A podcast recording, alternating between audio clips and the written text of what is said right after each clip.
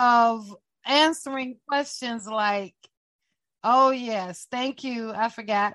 So, of answering questions like, have you wondered who God is beyond what we want from Him, be, beyond what He has done, beyond the various covenants of the Old and the New Testament, beyond the people He called, beyond what He has for you, beyond what He has given you?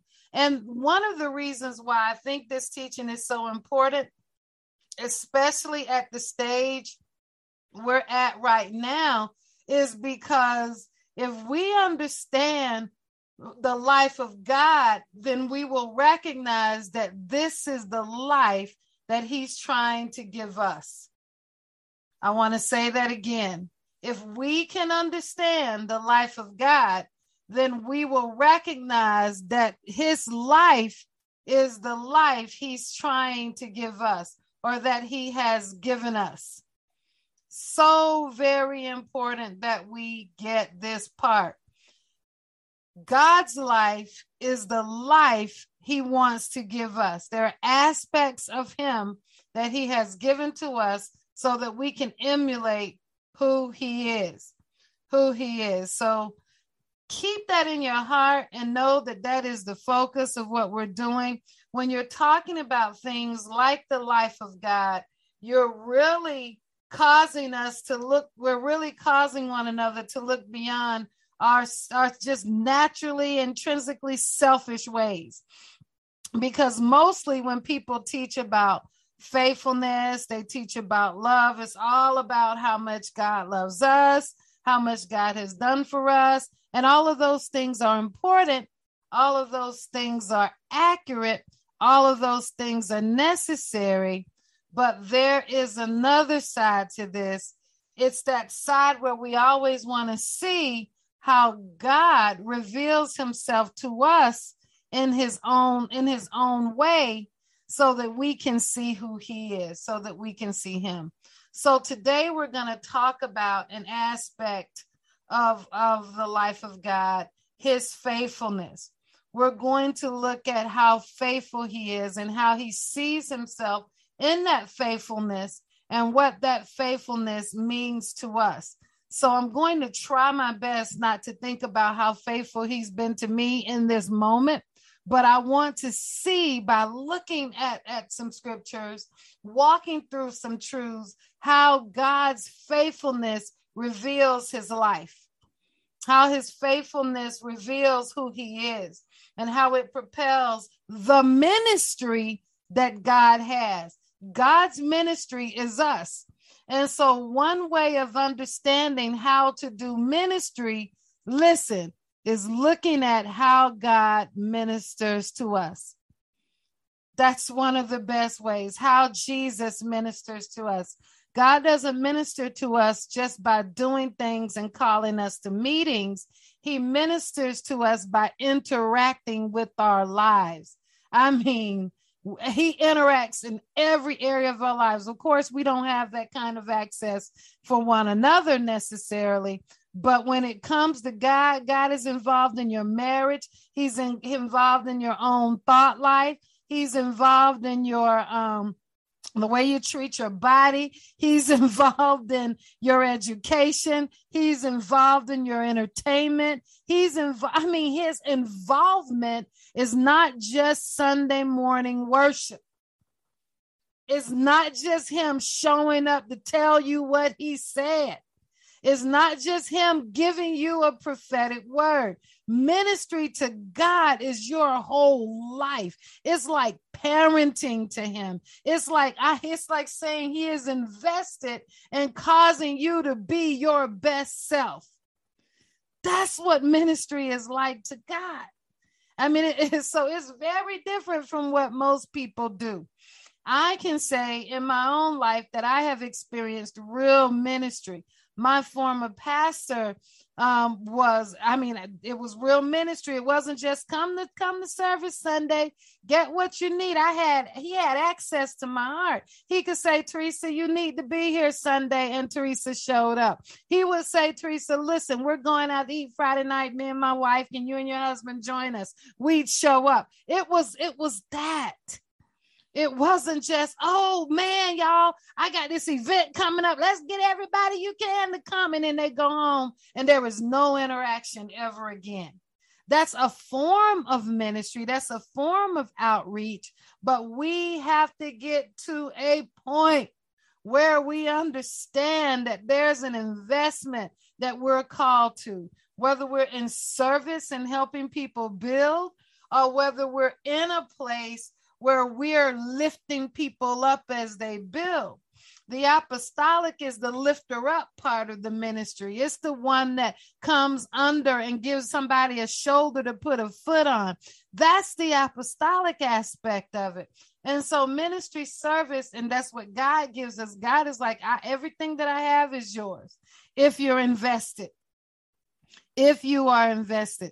So the more you are invested in the things of the Lord, the more access and the more depth comes to the ministry that he gives us. And it's not because he's picking and choosing people, he's meeting us by our level of thirst. He's meeting us by our level of hunger. He's meeting us by our level of interest. Little interest, little return.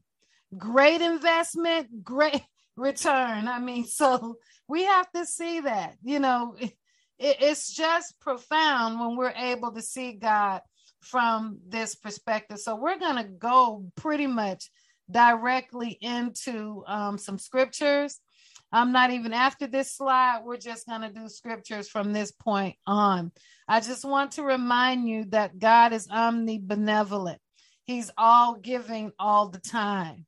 So his faithfulness, as we're going to talk about today, his faithfulness is all giving all the time and it's all good. And one of our challenges is how much like him am I in the giving of my time, the giving of my resources, and the giving of my um, own will concerning things in my ministry that I am doing toward other people? Are people only paying for your stuff? Is that all they do when they encounter you is have to do a transaction? Is that the extent of your ministry? Then, if it is, and I mean this with the love of God, you need to kind of evaluate where you're at. And you need to purge your soul of the things of the world that have been um, placed before you that have come become mashed up and confused in what ministry is because don't call it ministry if all it is is a transaction ministry has transactions but ministry is really supposed to be transformational, selfless, all giving, all good. If all I did was the online school of the scribe, I would never call myself an apostle if that's all I did. Never. I wouldn't dare. That's just, you know, a benefit of what I do outside of that, but that's not who I am.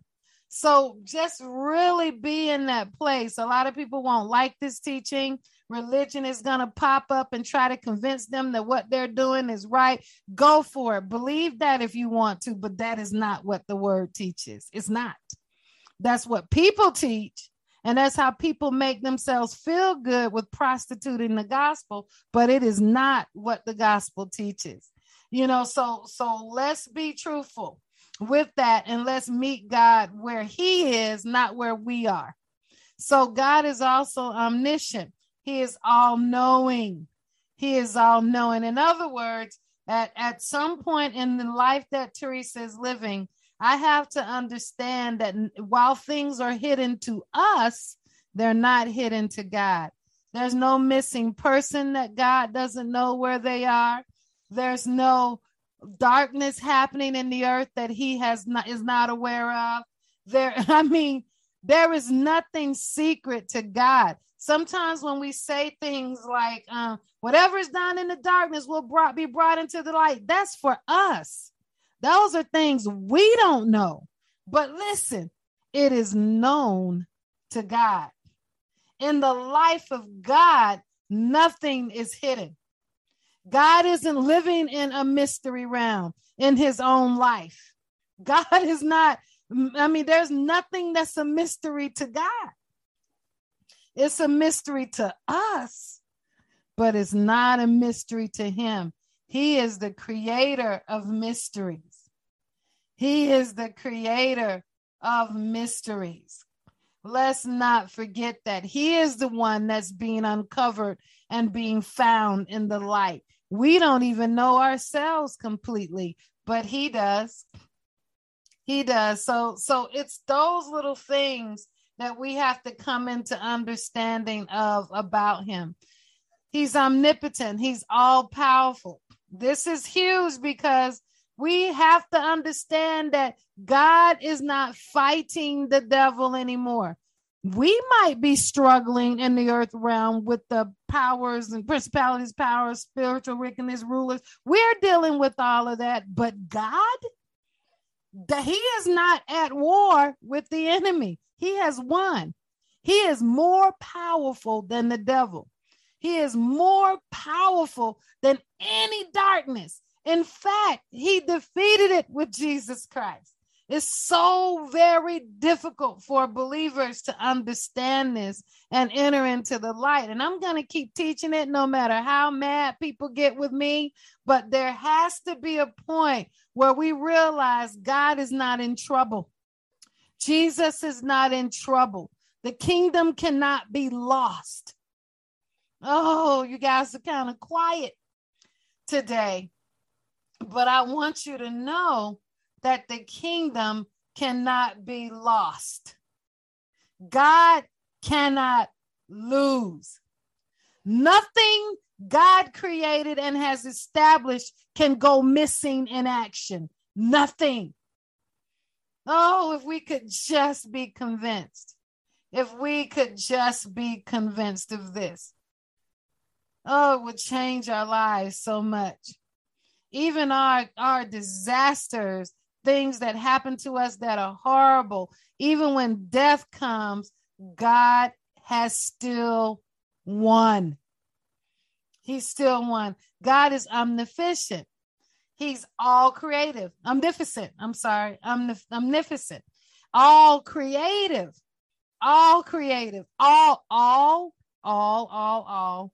There are no new ideas because all the great ideas are from God. Anything that you're creating is simply because God already thought of it in the beginning anyway. So it's not like it's a surprise to God because it's not. These things are a surprise to us but we come from the all created. So there's no wonder we have cars that that are trying to fly and hover now. No, there's no wonder we can send rockets off in into space and and that we can come up with medicine and heart transplants. I mean, my goodness, he's an omnipotent God. And we just have aspects of that in the earth realm today and he's living that life through us. The God life comes through us all the time. And we must remember this. And we're only walking out that that he has already walked out in us, prophesied, declared, decreed. And I believe God sits and he just looks just like he did on the seventh day. And he says, Look at what they're doing. It's so good. They're tapping into my ideas and my inventions. They're tapping into these things that they are patenting. They're tapping into all of this. And it's me. And they're doing it in the earth. He's omnipresent. Just like he's all knowing, he's omnipresent everywhere, all the time. He is the light in the darkness, and the darkness could not comprehend it. He is everything, everywhere, all the time, and he knows everything about everything. Everything. So the life of God is not missing anything. The life of God is not missing anything and is demonstrating everything if we can, for one moment, take our eyes off of ourselves and look at the life that God lives. Exactly. In Him, we have all things that pertain to life and godliness. And that's the truth. It doesn't feel like it in the earth because our earth life is very difficult. It's very difficult. And and when I look at God's faithfulness, I look at the fact that the promises that he made us scripturally, they don't fail. It's all the other stuff that we build around it and we put our expectations on things he never really promised. And when they fall apart, we get discouraged, not understanding that that we interpret that the right way because God's promises don't fail. So in the life of God, there are promises. We probably won't get to those this time, but there are promises. Oh my God. In the life of God, there are promises that absolutely cannot fail. Cannot fail. One of the things the Lord is teaching me right now is how to bear up the promises, the guarantees that cannot fail with some of the stuff that has been prophesied to me, some of the things that I have thought I heard God say myself, and line those things up and say how much of this is really you, God, because those things I'm I'm wondering if they even line up with your intention. And I'm just saying over the years, not everything. And some of you know what I mean when I say that. You know, somebody's promised you're gonna meet such and such one day, and they're gonna take you here, and you're gonna be doing this. You know, those kinds of things. so that's what I'm talking about, as opposed to the promises that the Lord says you shall live and not die. You know, where he says that he he has given you his peace. The things that are guaranteed that we need to spend more time focusing on versus the things in the world that we want to happen. So we need to talk about that by looking at the life of God at some point as well. Those things exactly that are eternal, that don't change, that don't shift. So here we go.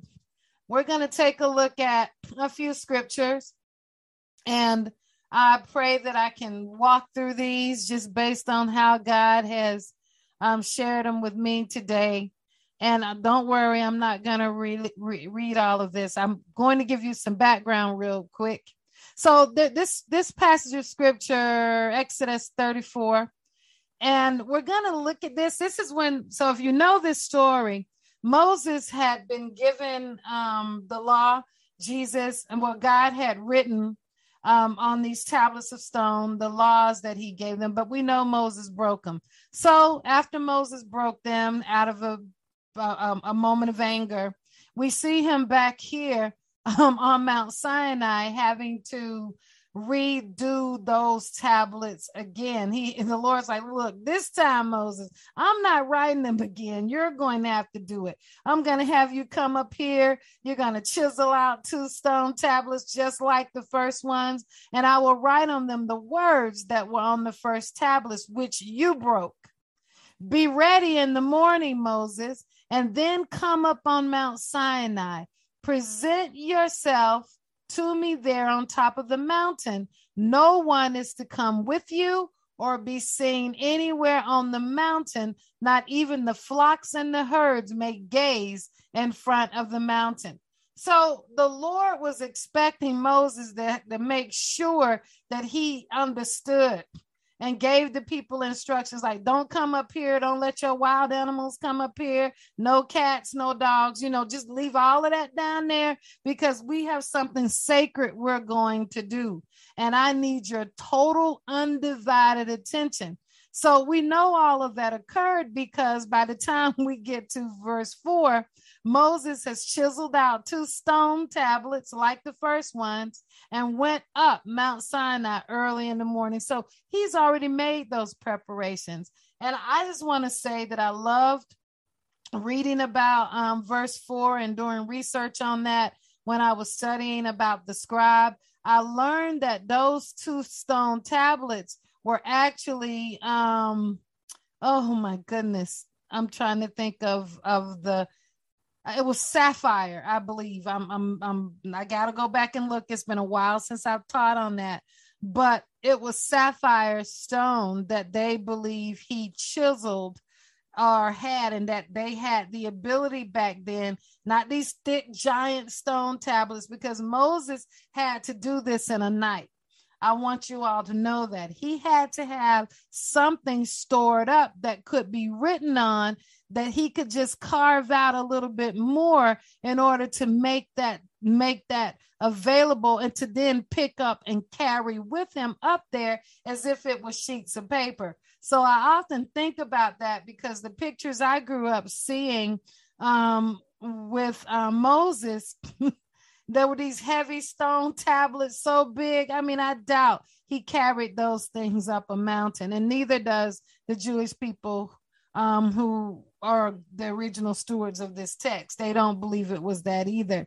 They believe it was precious stone because God does everything extravagantly and they believe it had been carved out into thin sheets that Moses was able to carry, like we carry our paper and pen today up there where God could um, speak to him. So that's what's happening here. And the Lord says, and he passed in front of Moses proclaiming, and this is the passage of scripture I want to look at. The Lord, the Lord, the compassionate and gracious God, slow to anger, abounding in love and faithfulness, maintaining love to thousands, and forgiving wickedness, rebellion, and sin. Listen, oh my goodness. And he passed in front of Moses. Listen, God is in charge of this situation. I want you to just imagine for a moment, forget Moses. This is the Lord. So the Lord is giving um this this son that he's chosen this assignment. He said, "Listen, you broke the first tablet." But I am desperate for my people to get a hold of the law that I have given you. Oh my goodness. I am desperate for that. And I am going to, since Moses, I'm, I'm going to teach you a lesson. You broke it. I didn't tell you to break those tablets. Now you got to make the paper. You got to get the chisel together because I wrote the first one with my finger. I did all the work for you, but not this time. I'm sending you back up here with me. And now you're going to have to stay with me until it's done and I need you to be ready in the morning. And then you come up on Mount Sinai. You present yourself to you present yourself to me, Moses. You present yourself to me. I'm sure Moses understood what that meant, but God had a way that he wanted Moses to present himself on that mountain. Moses is being corrected as much as he's being called. He's being called and corrected at the same time. And here you have no one is to come with you or be seen anywhere in that secret place on that mountain. Not even the flocks and herds may graze here. God wanted intimate time with no one but Moses. This is profound to me because God was the same way with Adam in the garden. He came in the cool of the day. Now, this is not the same situation, but I want us to see that when God meets us, He is not meeting us in a crowd. He's meeting us one on one because He has something to say. oh, there's a um poet, she a spoken word artist. I don't know if she's here, but she has this spoken word she wrote um and it talks about I've got something to say and I wish I don't know if she's here but if she is it would be nice to listen to that or have her share it this morning. But I want you to see this. I'm just giving you a picture of what's taking place. Now here's Moses. I want you to just see this in your in your mind. When it's not about Moses but I want you to see this so just imagine that as this plays out. So Moses is up all night chiseling this and that, trying to get them perfect. He's probably thinking about how he broke the first tablets. And look, look, if I hadn't broke the first tablets, I wouldn't be having to do. You don't, you know, I'm thinking about what I might be thinking, right? So if God told me to redo something, or the Lord told me, hey, Teresa, I need you to um, save and print out all these files in the morning. Look, so don't do that. Do that tonight. Don't wait till in the morning. But overnight, my computer died. And now I'm blaming the devil. But last night, God told me to print them all out, and I chose not to. But then this morning, my computer stuck, and I'm rebuking the devil when really it's my fault. And the devil has nothing to do with it, right? So it's kind of that same situation that Moses is in. You set this up so that you're gonna be right here. So, so there is there is Moses. Now just look at this for a minute.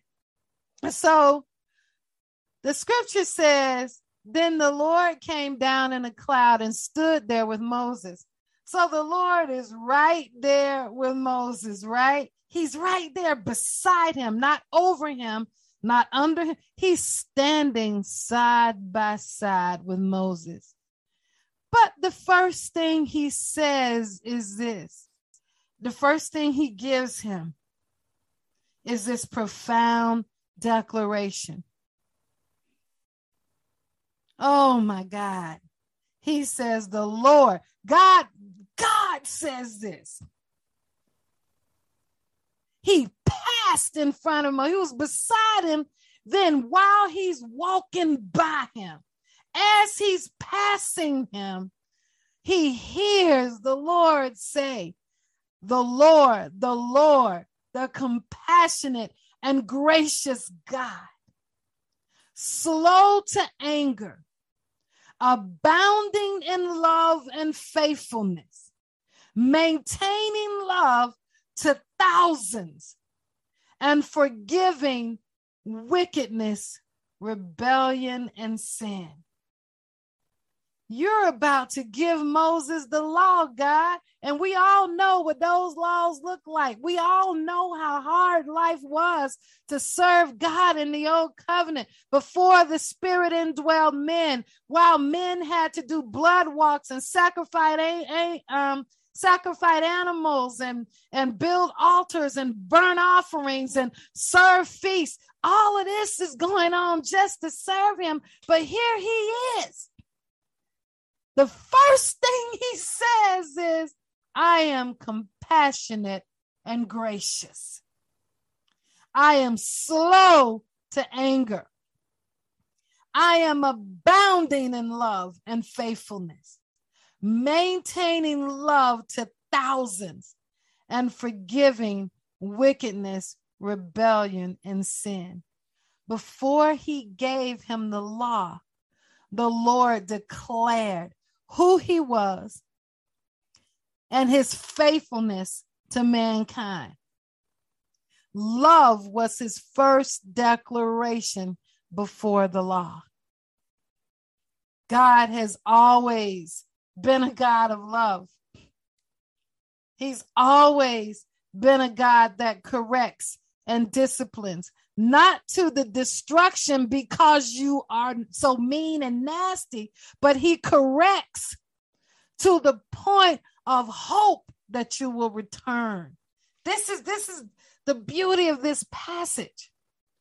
God's correction is not unto punishment as many think, but is unto turning and is unto love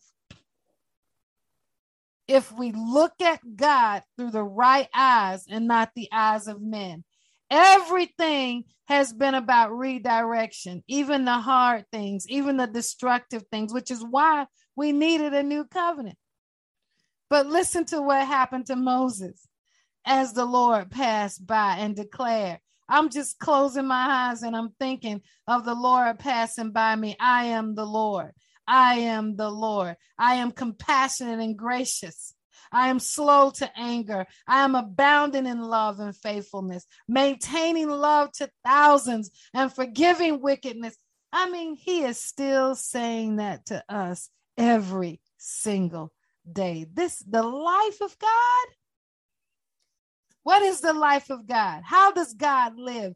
God lives full of compassion and grace slow to anger, abounding in love and faithfulness, maintaining love to thousands, and forgiving wickedness, rebellion, and sin. He lives to do this.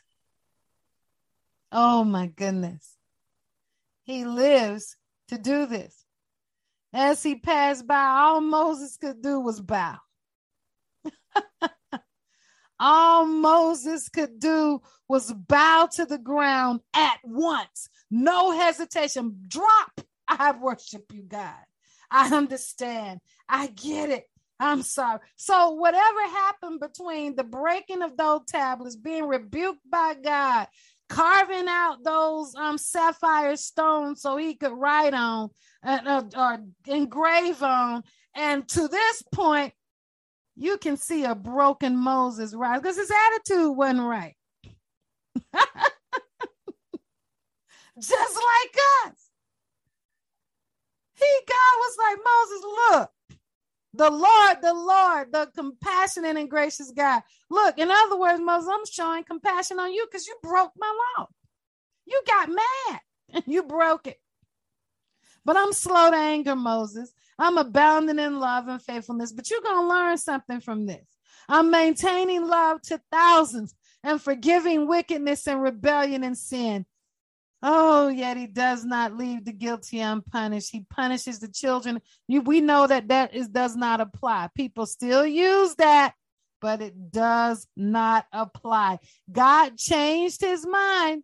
Go listen to my teaching on um generational curses. This applies to this too. I know this is talking about punishment, but you need to read, listen to that teaching on generational curses because this is a principle of that as well. We have Jesus now.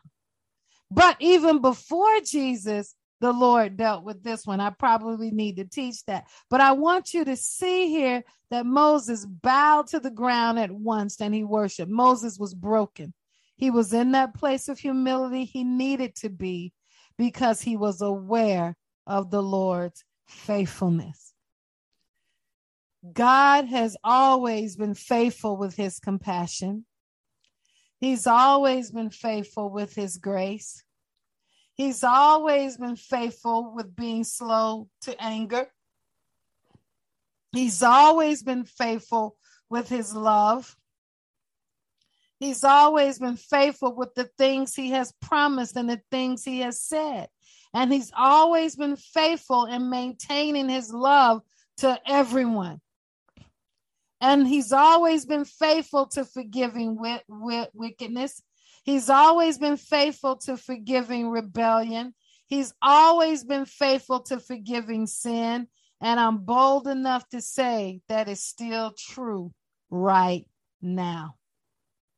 Right now. Whatever, whoever you look at, and you've condemned to hell or we've condemned to hell, whatever we've thought, the whoever's making us mad in this moment, this is still true. It's still true. Oh my goodness, it's true. Deuteronomy 7 and 9, he says this Therefore, know that the Lord your God, he is God, the faithful God who keeps covenant this is important because we expect God to be faithful to a whole lot of stuff. But I'm about to tell you something. The only thing he is faithful to is his covenant. Some of you are going to really understand that in this season of your life. We expect him to be faithful to our whims, to our things we, we just think he's going to be faithful to. But the only thing he promised us was being faithful to the covenant he made to us. What we in his life, he has never failed because the only thing that he declared he would be faithful to us concerning is his covenant. Please hold on to that. Please think about that for a minute. And I'm going to ask you, what is it that you think God should be faithful to you concerning? because a lot of things that we think he is faithful to us about, we get disillusioned because they don't happen and they don't come to pass. But the thing is, the only thing he guaranteed that was infallible was the covenant he made with us. Not the covenant we think he made with us about the man we fell in love with around the corner or the woman we think we like. And that's not the covenant he's talking about. While he may have given you a sure word, sure words can shift and change, but his covenant does not. His faithfulness in the life of God, his faithfulness is based on his covenant, not the random word the prophet gave. That can change, that can shift based on your decision, based on your attitude, based on what someone else does or do not do. Those things will change. But what does not change is are the eternal principles of his covenant. Before I move forward, I just want to make sure you can understand that with me. Um, we, you know, prophetic words are powerful. Please know that I'm not talking against them, but we as people can sometimes put more weight on a prophecy that can change, that is conditional. Prophecy is conditional. A lot of personal prophecy is conditional. So when we understand that, then we won't be so crushed and so disappointed. God, you told me you were going to save so and so and so. They never got saved. They never li- That's not God's fault. Right? If people don't choose him, what can God do? He's not a God of force, right? He won't force Teresa to love him. I have to choose that. He won't force Teresa to read the word. He won't. You know, one of the craziest things is meeting prophets that don't read the Bible and that don't have accountability, that don't listen to teachings, that don't have a community. It's a scary thing. How can you hear God and you're not even studying who he is? You don't even understand his life. You're just listening to the wind. you know, it's it's it's horrible. It's horrible. One of the thing, one of the reasons why I, you know, in all my years in ministry, I can count. I have, or I have ordained less than ten people. Yes, I have in twenty years of ministry. Over twenty years of ministry now. I'm too afraid to put my hands on people because if they're not in relationship with you, if you're not knowing how they're eating, if you're not understanding how they move and how they interact with people, if you don't know what they're studying and reading, I know prophets that read the books of other people more than they read the Bible. Oh, that's a scary thing. Scary. But you got a word for me. No, you keep that false prophecy over there on that side of the room. Nope. Won't receive it. But anyway, people aren't teaching. They're teaching. Let me teach you how to prophesy. Da, da, da, da, da. And no, start with the word. Oh my God. Here we have the Lord saying, Therefore, know that the Lord your God, He is God, the faithful God who keeps covenant and mercy, who keeps covenant and who keeps mercy. Covenant and mercy, covenant and mercy for a thousand generations with those who love Him and keep His commandments. Oh, those who love him, not just the word love, because love to God means obedience. It doesn't mean feelings and emotions. Covenant to God is to do what he says. Loving him is to obey him. But hey, what do I know? Everybody has their own Bible these days. But I, I just want you to see this because in the life of God, listen, in the life of God, faithfulness is everything. God cannot go back on his word because he's faithful.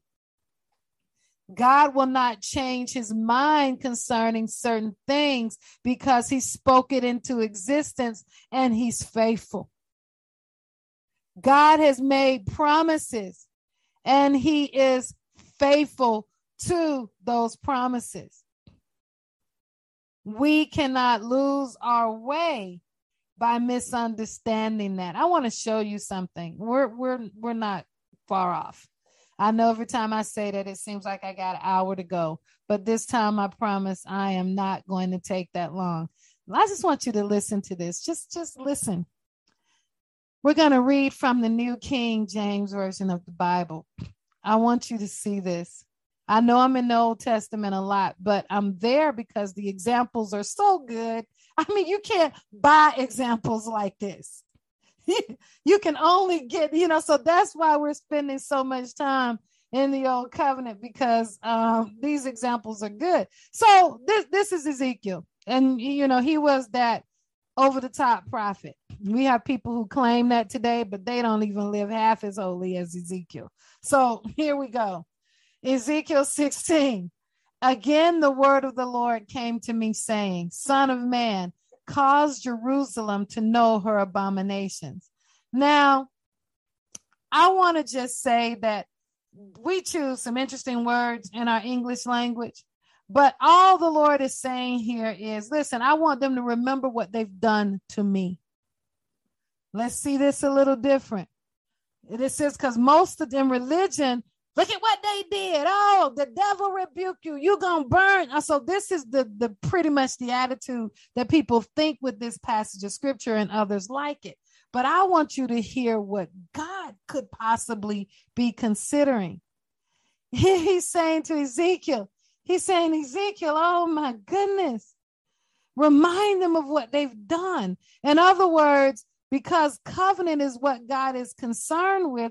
God has said, cause Jerusalem to recognize how they broke my covenant, how they've broken their vow with me. I've been faithful to them. I've been a faithful husband and they cheated on me. That's what God is saying. Look, we get all toe up when we in unfaithful relationships. You get they got whole shows where people have private investigators following people around to see if they're cheating. It's funny to me how we understand the flesh like that.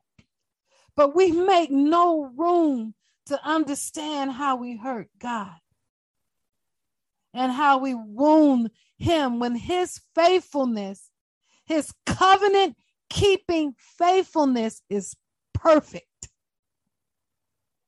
but we cheat. We have side chicks and side boyfriends. We have work wives and husbands. I mean, we, oh my God. All before God. All before him, just prancing around like it ain't nothing. But this is what he says. This is what he says. He says here, he says, um, your birth and your nativity are from the land of Canaan.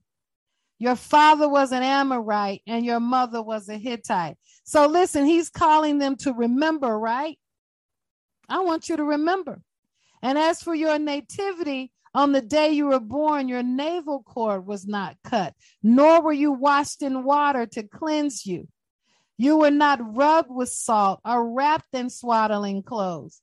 No, I pitied you to do any of these things for you to have compassion on you.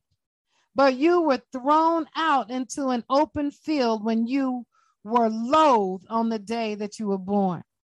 Whatever the situations were. I, and see, I want you to know God sees all, He knows all, He hears all, He's in everything. So while they're talking about this very descriptive um, place here, I want you to see that God is well aware in his life. He knows what's going on. He knows. And he says, and when I pass by you, but this is God, God is passing by, just like he passed by Moses. And he passed by and he saw what was happening. He saw it. And I said to you in your blood, live. Yes, I said to you in your blood, live. So in your worst places, your worst places right now, he's saying, live, live. I'm trying to give me a minute, you guys. I'm so sorry. I'm gonna have to stop for one moment. Um, give me one minute. I'm so, so very sorry.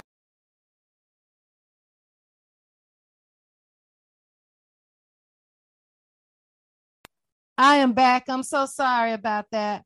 And so it says um, right here, and when I passed by and, and saw you struggling in your own blood, I said to you in your blood, live. Yes, I said to you in your blood, live. I made you thrive like a plant in the field. So I'm not going to read all of this. You need to read it yourself because it takes so much time. I've taught on this so much at healing classes and and different things like that over the years. But when you get down to the bottom line, I'm going to read verse 12. Oh, no, verse 9. He said, I washed you in water. I washed off the blood. I anointed you with oil. I clothed you in embroidered cloth and gave you sandals, badger skin. I clothed you with fine linen and covered you with silk. I adorned you with ornaments. I put bracelets on your wrists, a chain on your neck. I did. Your fame went out among the nations. oh my goodness, he did all of this. And you know, he's talking about the people of Jerusalem, his chosen people. But then he goes on and he describes all the wrongs that were done. But you trusted in your own beauty. You chose the other idols. You played the harlot because of your fame. You poured out your harlotry on everyone passing by who would have it. You took some of your garments and adorned multicolored high places for yourself and played the harlot on them. Such things should not happen see this is this is why i'm sharing this with you. Because we love pointing the finger at everything. Everybody's done picking the worst sins. You know we like calling out this and calling out that. But this is the beautiful part about this. In spite of everything that took place in spite of all the trouble that came all the people that died all the wars that went forth god never broke his covenant. He was faithful. And he is faithful to us now. All these years later, I mean, over 4,000 years since Moses, since over 2,000 since Christ. I'm looking at this and I can tell you that Teresa would have thrown in the towel a long time. I probably wouldn't have made it to um the first part. But here is God over and over and over again enacting his covenant, keeping his promises. We always say, God, where are you? when we're going through horrible times because we say that. I know I say it, I can't speak for you, but I say those things or have said those things sometimes because we want them to end. We want them to be, we want that perfect life. We want nothing to hurt. We want everything to be easy. But listen, that's not a part of his covenant. He never promised any of that in his covenant. I hope that you're hearing me. His faithfulness is not predicated on you never having a problem. His faithfulness is only predicated on his covenant, the covenant of his word. That is the only promise God has guaranteed humanity. That's it. Everything that lines up with that covenant. I promise to never leave you or forsake you. He keeps that. He wishes above all things that uh that we prosper even as our soul prospers. He wants the best for us. He doesn't want us to have pain. He doesn't want us to say, by his stripes we are healed. See, we are healed. It may not be the way that we want, but we are healed because he is a covenant keeping God. Even if my body is racked with pain, even if disease is on every side, his word is true because what he's keeping concerning you is his covenant. Oh man, some I, I really hope I'm being heard. I really, he is faithful. God, I, I, was fired and I lost my house. And yes, you did. But you promised me I was going to have three houses. And, but that wasn't a part of the covenant. And I and the stock market crashed and COVID came. And those things are not eternal. God guarantees what is eternal. Everything else can happen or not happen. By, we can have it by faith. I'm not saying faith is not real. I am saying that if you declare to the mountain that the mountain be moved, it may or may not be moved depending on what it is. Circumstances can change. Decisions can be made that shift the whole plan. But what is eternal does not move. Does not move. I'm moving on. I can be on that part all day. Um, I want you to see this. Uh, what is what? Why did I pull this scripture? Okay, so I think what's happening in Second Corinthians, I talk about the Corinthian letters a lot. But we know the per- the church was being persecuted. We know Paul was coming out of a lot of hardship. We know that um, the Corinthian church was divided and they were struggling. I mean, they were being hit hard. They were even struggling against Paul's leadership. They were struggling against um, different doctrines, trying to infiltrate the, the, the congregation. You know, mostly things like so, just just general stuff. So I want to share this part with you because I want to set the stage for this last little part that I hope will bless you in the life of God because in God's life, He's looking at His faithfulness from His covenant. And we must understand that. And when we understand that, then we won't have these false expectations concerning everything else that happens around us. We'll understand that the Lord moves as he desires and that sometimes situation shifts and things don't work out the way we want, but not because God isn't faithful, but because those are not the absolutes. So I want us to know what is absolute. And the only thing that is absolute are, are, are the things that God declared that were eternal. Everything else can shake and move in ways that don't often make sense to us. So here we are. So we know this passage of scripture. We say it all the time, but I'm going to read it in context right now. It says, Blessed be the God and Father of our Lord Jesus Christ, the Father of mercy. There, there, there's that word again, and God of all comfort all giving, who comforts us in all our tribulation, that we may be able to comfort those who are in any trouble with the comfort with which we ourselves are comforted. For as the sufferings of Christ abound in us, in other words, Paul is simply talking about the persecution at this moment and that time that they were going through. So on our consolation, all abounds through Christ. One of the things I think is important for us to remember that if God wanted to fix everything and have us live a life that was without sorrow and suffering, truly he would have demonstrated that through the people that he called. So so understanding this in the context I'm sharing it gives us more insight on how Paul and the original apostles and um, the people were able to endure.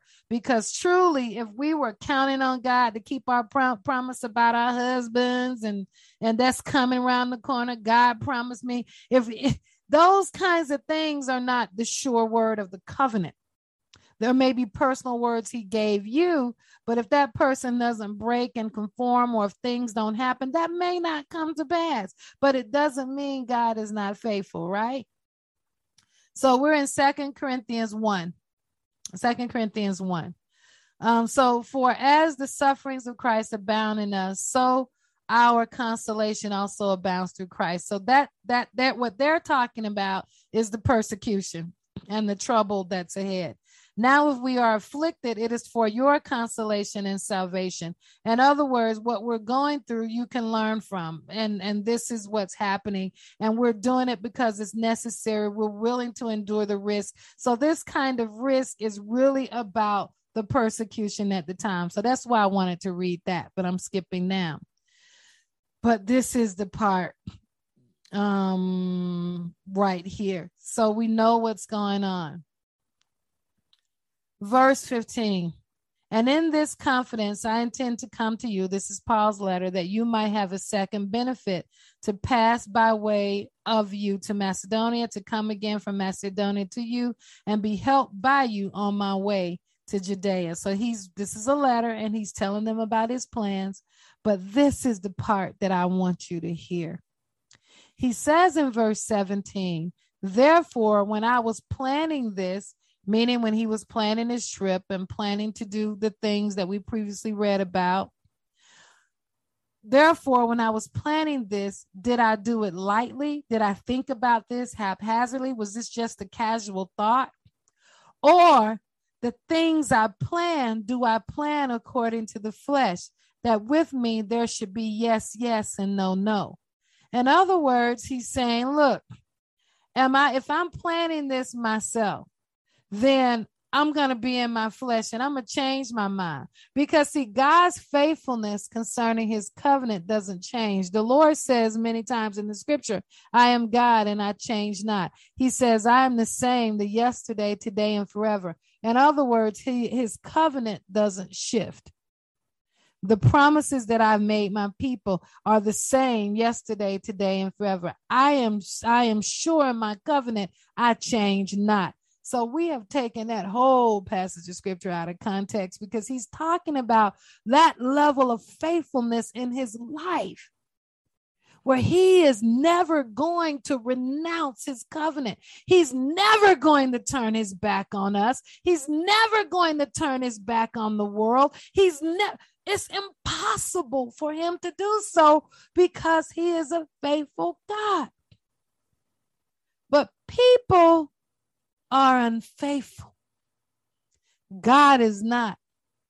And here you have Paul in the midst of everything that's happening that's making a profound statement that we can learn from because whoever God is and wherever God is, we are also because God wants us to be a faithful people, a faithful people to one another, and a, most of all, a faithful people like Him in His covenant. So, Paul, looking at his calling, walking out his apostleship, understanding that this is the first time we're releasing the gospel of Jesus in the earth. These people never heard it before. They're trying to kill us, they're putting us in jail. We're doing something new, but we can't stop because 4,000 years from now, Teresa is going to come to the Lord. They don't know this, but God does. 4,000 years from now, Diane is going to be born. You know, they don't, I mean, oh my God. But here he is. He said, Therefore, when I was planning this, did I do it lightly? Or the things I plan, do I plan according to my flesh that with me there should be yes, yes, and a no, no? Because, in other words, if I plan this with my flesh, I'm going to change my mind. I'm not going to be faithful to it at all. So I'm going to do this a different way. But as God is faithful, oh my God, our word to you was not yes and no. In other words, because God is faithful, what I am teaching you is not about how I feel. One day, God said, I'm going to walk with you, Teresa. The next day, God said, I'm not. One day, I'm at this church. The next day, I'm not. God has said, I'm not like that. I'm not, Paul is saying, I'm not like that because God is not like that. He's not. Not when it comes to his covenant. For the Son of God, Jesus Christ, who was preached among you by us, by me, was not yes and no, but in him was yes. You know, we love making a mess of this passage of scripture. For all the promises of God in him are yes, and in him, amen. Not all the promises of God are yes and amen. No, it's for all the promises of God in him are yes, and in him, amen. Let me say that again. For all the promises of God in Jesus, in God are yes, and in him, amen. To the glory of God through us. Oh my God. God's faithfulness is supposed to come through us.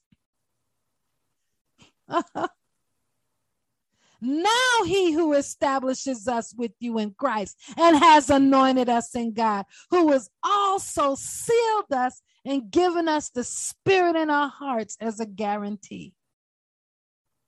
This gonna throw out half the prophets right here. I'm sorry, but it is because they're not prophesying the promises of God.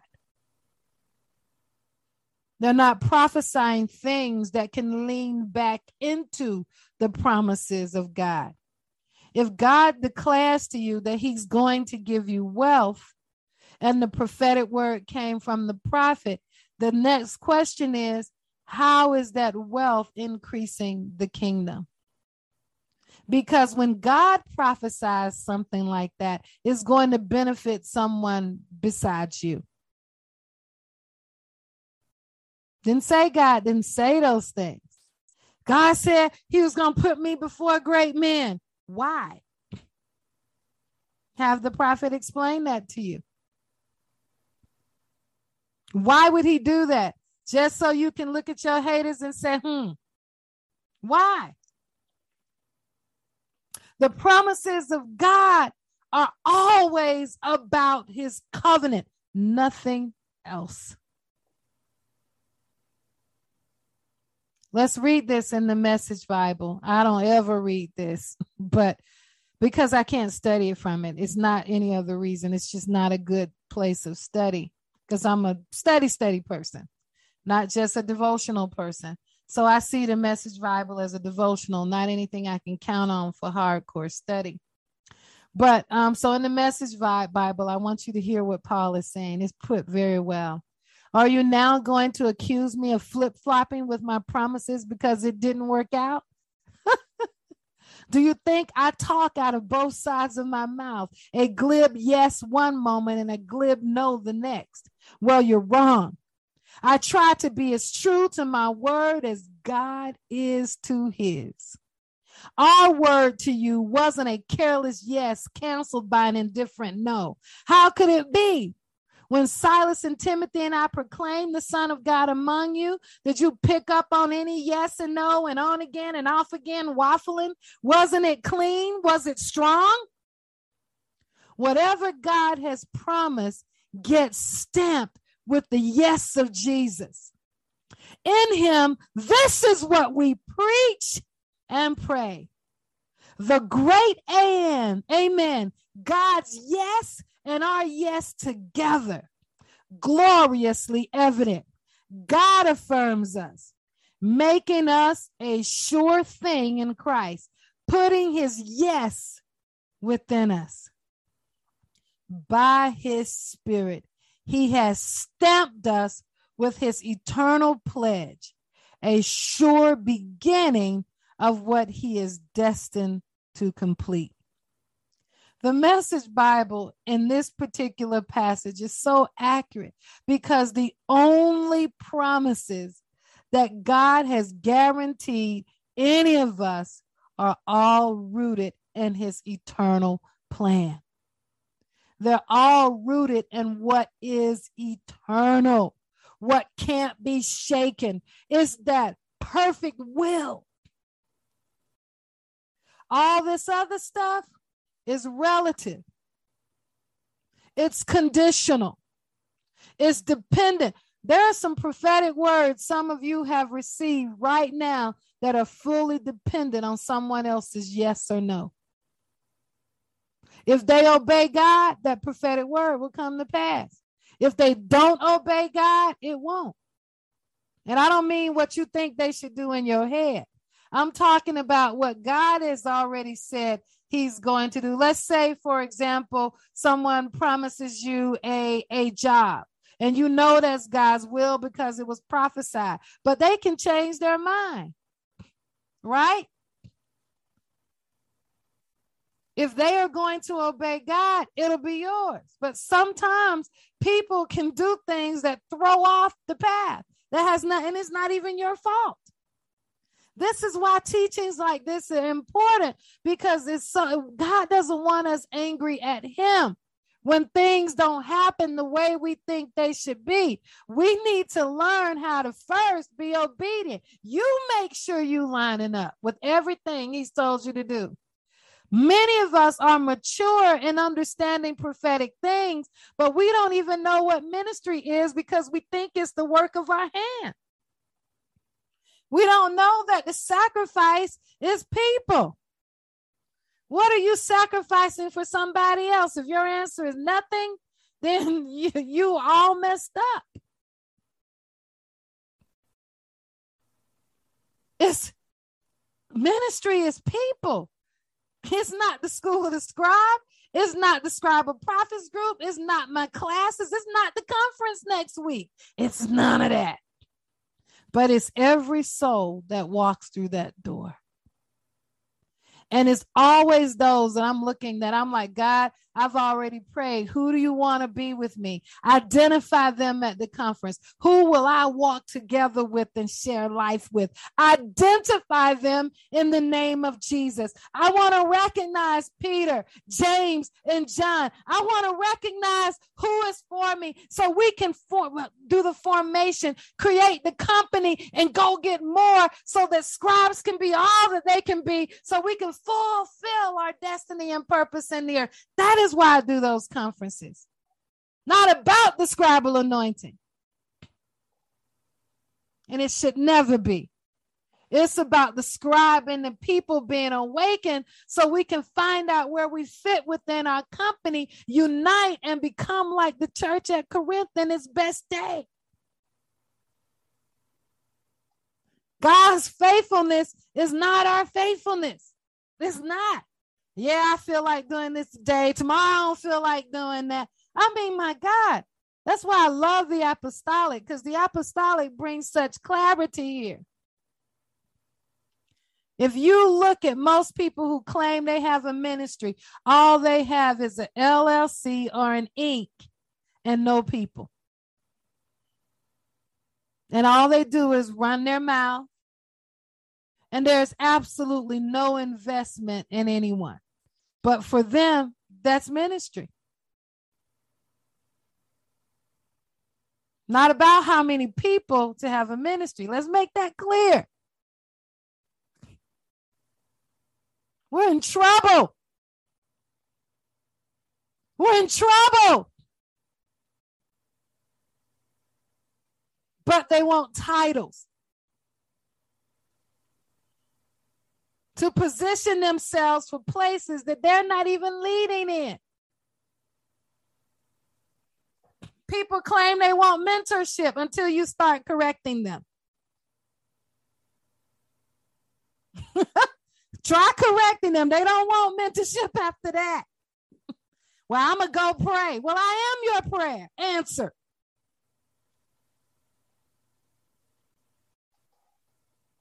Listen, God is trying to get us to see his life. He's trying to get us to see the life that he lives. He's not living to give you gifts. He's not living to give us prophecies. He's living to draw men unto himself so that they may know that he is a faithful covenant keeper. Oh my God. Father, I just thank you for the word today. I thank you for those who have been patient in listening and hearing and understanding. Father, you be elevated and all people, Lord, lay down before you and worship according to your word in Jesus' name. We thank you for your life, God. We thank you for living your life through us. We thank you for causing us to live and breathe and have our being on the inside of you. Father, we thank you for immersive lifestyles in Jesus' name. Father, we ask that you cut out all the rot of religion, that you cut it out, dig it out in the name of Jesus, Lord God. And you plant in us truth concerning who you are and what you want, despite what we see. Father, we declare that we will not elevate people and brag about people and drop people at every turn, but we will drop you. We will say, I'm going to give you Jesus. I'm going to give you his intention. I'm going to give you his heart. Lord, cause us to know that we are as valuable as anyone we come in contact with, no matter where they are, whether they are sitting in a presidential seat or walking or sitting on a queen's or king's throne, wherever they are, Lord, you don't see any of that. You just see sonship. And you see a people who need a savior, or you see a people who have a savior that you are raising up in your image and your likeness. Father, I thank you that we are aware of your intention concerning us every day, and we will make use of Holy Spirit on the inside of us. Every day, Holy Spirit, reveal yourself. We, Lord, I don't want you to be hidden in me. Convict, heal, deliver me out of, deliver me into the new and set free. In Jesus' name. Amen, amen, and amen. Thank you all for listening today.